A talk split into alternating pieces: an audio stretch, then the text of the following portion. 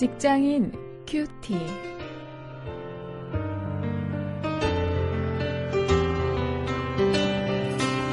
안녕하십니까 여러분.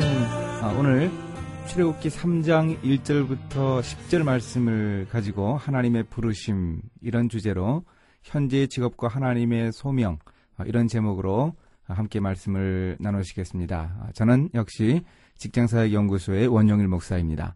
지난 1일날 소개해 드렸는데요. 어, 이집트 왕자라고 하는 애니메이션 영화에 이 모세가 일을 할 때 그 잃은 양을 찾아가는 그 상황에서 하나님이 떨기나무의 어, 불 가운데서 나타나서 이 소명을 주시는 그 장면을 어, 볼수 있습니다. 그 영화가 그렇게 묘사를 하고 있는데요.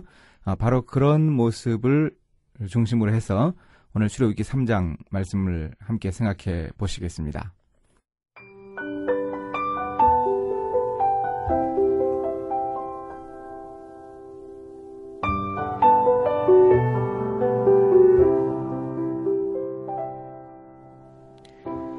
모세가 그 장인 미디안 제사장 이드로의 양 무리를 치더니 그 무리를 광야 서편으로 인도하여 하나님의 산 후렙의 이름에 여호와의 사자가 떨기나무 불꽃 가운데서 그에게 나타나시니라.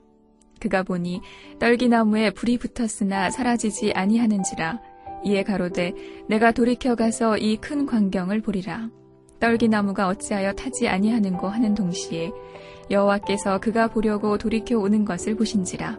하나님이 떨기나무 가운데서 그를 불러 가라사대 모세야 모세야 하심에 그가 가로되 내가 여기 있나이다. 하나님이 가라사대 이리로 가까이 하지 말라. 너의 선 곳은 거룩한 땅이니 내 발에서 신을 벗으라. 또 이르시되 나는 내 조상의 하나님이니 아브라함의 하나님 이삭의 하나님 야곱의 하나님이니라 모세가 하나님 배웁기를 두려워하여 얼굴을 가리움에 여호와께서 가라사대 내가 애굽에 있는 내 백성의 고통을 정녕히 보고 그들이 그 간역자로 인하여 부르짖음을 듣고 그 우고를 알고 내가 내려와서 그들을 애굽인의 손에서 건져내고 그들을 그 땅에서 인도하여 아름답고 광대한 땅 젖과 꿀이 흐르는 땅 곧 가나안 족속 헷 족속 아모리 족속 브리스 족속 히위 족속, 여부스 족속의 지방에 이르려 하노라. 이제 이스라엘 자손의 부르짖음이 내게 달하고 애굽 사람이 그들을 괴롭게 하는 학대도 내가 보았으니 이제 내가 너를 바로에게 보내어 너로 내 백성 이스라엘 자손을 애굽에서 인도하여 내게 하리라.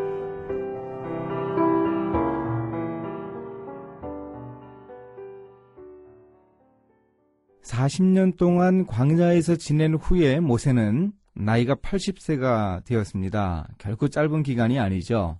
어, 나이 80에 이제 하나님께서 그를 새롭게 부르시는데요. 당시 장인 이드로의 그 양무리를 치는 어, 고용 목자라고나 할까요? 이런 직업을 가지고 있던 모세는 어, 어떤 자세로 일하고 있었나 우리가 그 단적인 사건을 바로 오늘 1절부터 3절 사이에 나오는 이 구절에서 확인할 수 있습니다. 모세의 일터라고 하면 광야죠. 그 떨기나무에 불이 붙었습니다. 그런데 당시에 이곳에서는 그 건조한 땅이기 때문에 흔히 있을 수 있는 일이라고 합니다. 뭐 우리야 산불이 나면 아주 큰 문제가 되지만 여기서는 이렇게 나무 한두 구리에 불이 나도 어, 그저 불이 붙었다가 꺼지는 그런 정도라고 하는데 이 노인 모세는 그것을 그저 대수롭게 여기지 않습니다. 어, 그래서 달려갑니다. 그 불이 어떻게 되었나 보려고 이 노인이 달려갑니다. 이 모습은 이 노인 모세가 자기 일에 대해서 열정을 가지고 있었다는 것이죠. 그가 일에 관심이 없었다면 이렇게 그 불을 보고 하찮은 불을 보고 달려가지 않았을 것입니다. 이런 직업인 모세를 하나님이 불러서 특별한 소명을 맡기셨다고 하는 것을 오늘 우리가 좀 주목해야 하겠습니다. 그 불타는 떨기나무 가운데 나타나신 하나님은 하나님이 임재하시는 거룩한 땅에서 신을 벗으라고 하셨습니다. 그리고 자신이 이스라엘 백성들과 언약을 맺으신 그 하나님이라고 분명하게 밝히셨습니다. 이 모세 앞에 하나님이 나타나신 것입니다. 6절에서 이렇게 하나님이 자신에 대해서 말씀하십니다. 나는 내 조상의 하나님이니 아브라함의 하나님, 이삭의 하나님, 야곱의 하나님이니라. 이 언약의 하나님이 모세에게 새로운 사명을 주셨습니다. 그 사명이 무엇인가 하면 7절부터 10절에서 이야기하고 있는 대로 그 이스라엘 백성을 애굽에서 인도해 내는 것입니다.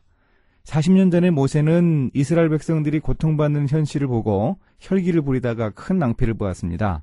그런데 이제 하나님이 이스라엘 백성들의 고통을 보시고 모세를 통해서 그들을 애굽에서 인도해 내시겠다고 하셨습니다. 이렇게 하나님은 자신의 일터에서 열정을 가진 사람, 일하는 자세가 자세가 바뀐 사람에게 특별한 소명을 주신다는 것을 우리가 기억해야 합니다. 자기 열정만 가지고 열심히 일하려는 사람이 아니고 일하는 자세가 달라진 사람, 새롭게 일하는 사람, 다르게 일하는 사람을 통해서 하나님이 크게 역사하십니다. 이 말씀을 한번 우리가 적용해 보겠습니다.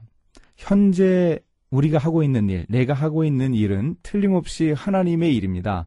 하나님이 우리에게 시키신 일이고 그 일을 우리가 사람에게 하듯 하지 말고 죽게 해야 할 당위성이 분명히 있습니다. 이 사실을 기억하고 또 하루의 일을 잘 감당할 수 있어야 하겠습니다. 함께 기도하시겠습니다. 하나님, 현재 제가 하고 있는 일이 곧 하나님의 부르심임을 깨닫게 하여 주옵소서. 성실한 몫으로 그 일을 잘 감당하셨을 주님과 노령에도 목자라고 하는 자기의 직업에 충실했던 모세를 본받게 하옵소서. 예수님의 이름으로 기도했습니다. 아멘.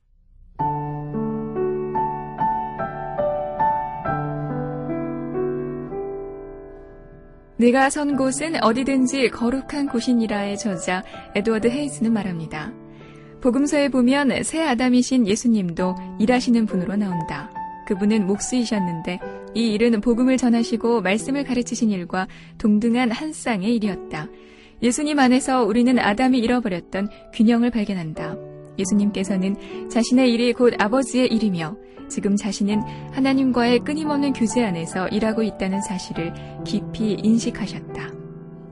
이 직업과 소명을 딱 잘라 말하기는 힘들지만 직업에 충실한 사람을 하나님이 부르셔서 특별한 소명을 맡기신 사실을 예수님뿐 아니라 모세에게서도 발견할 수 있습니다.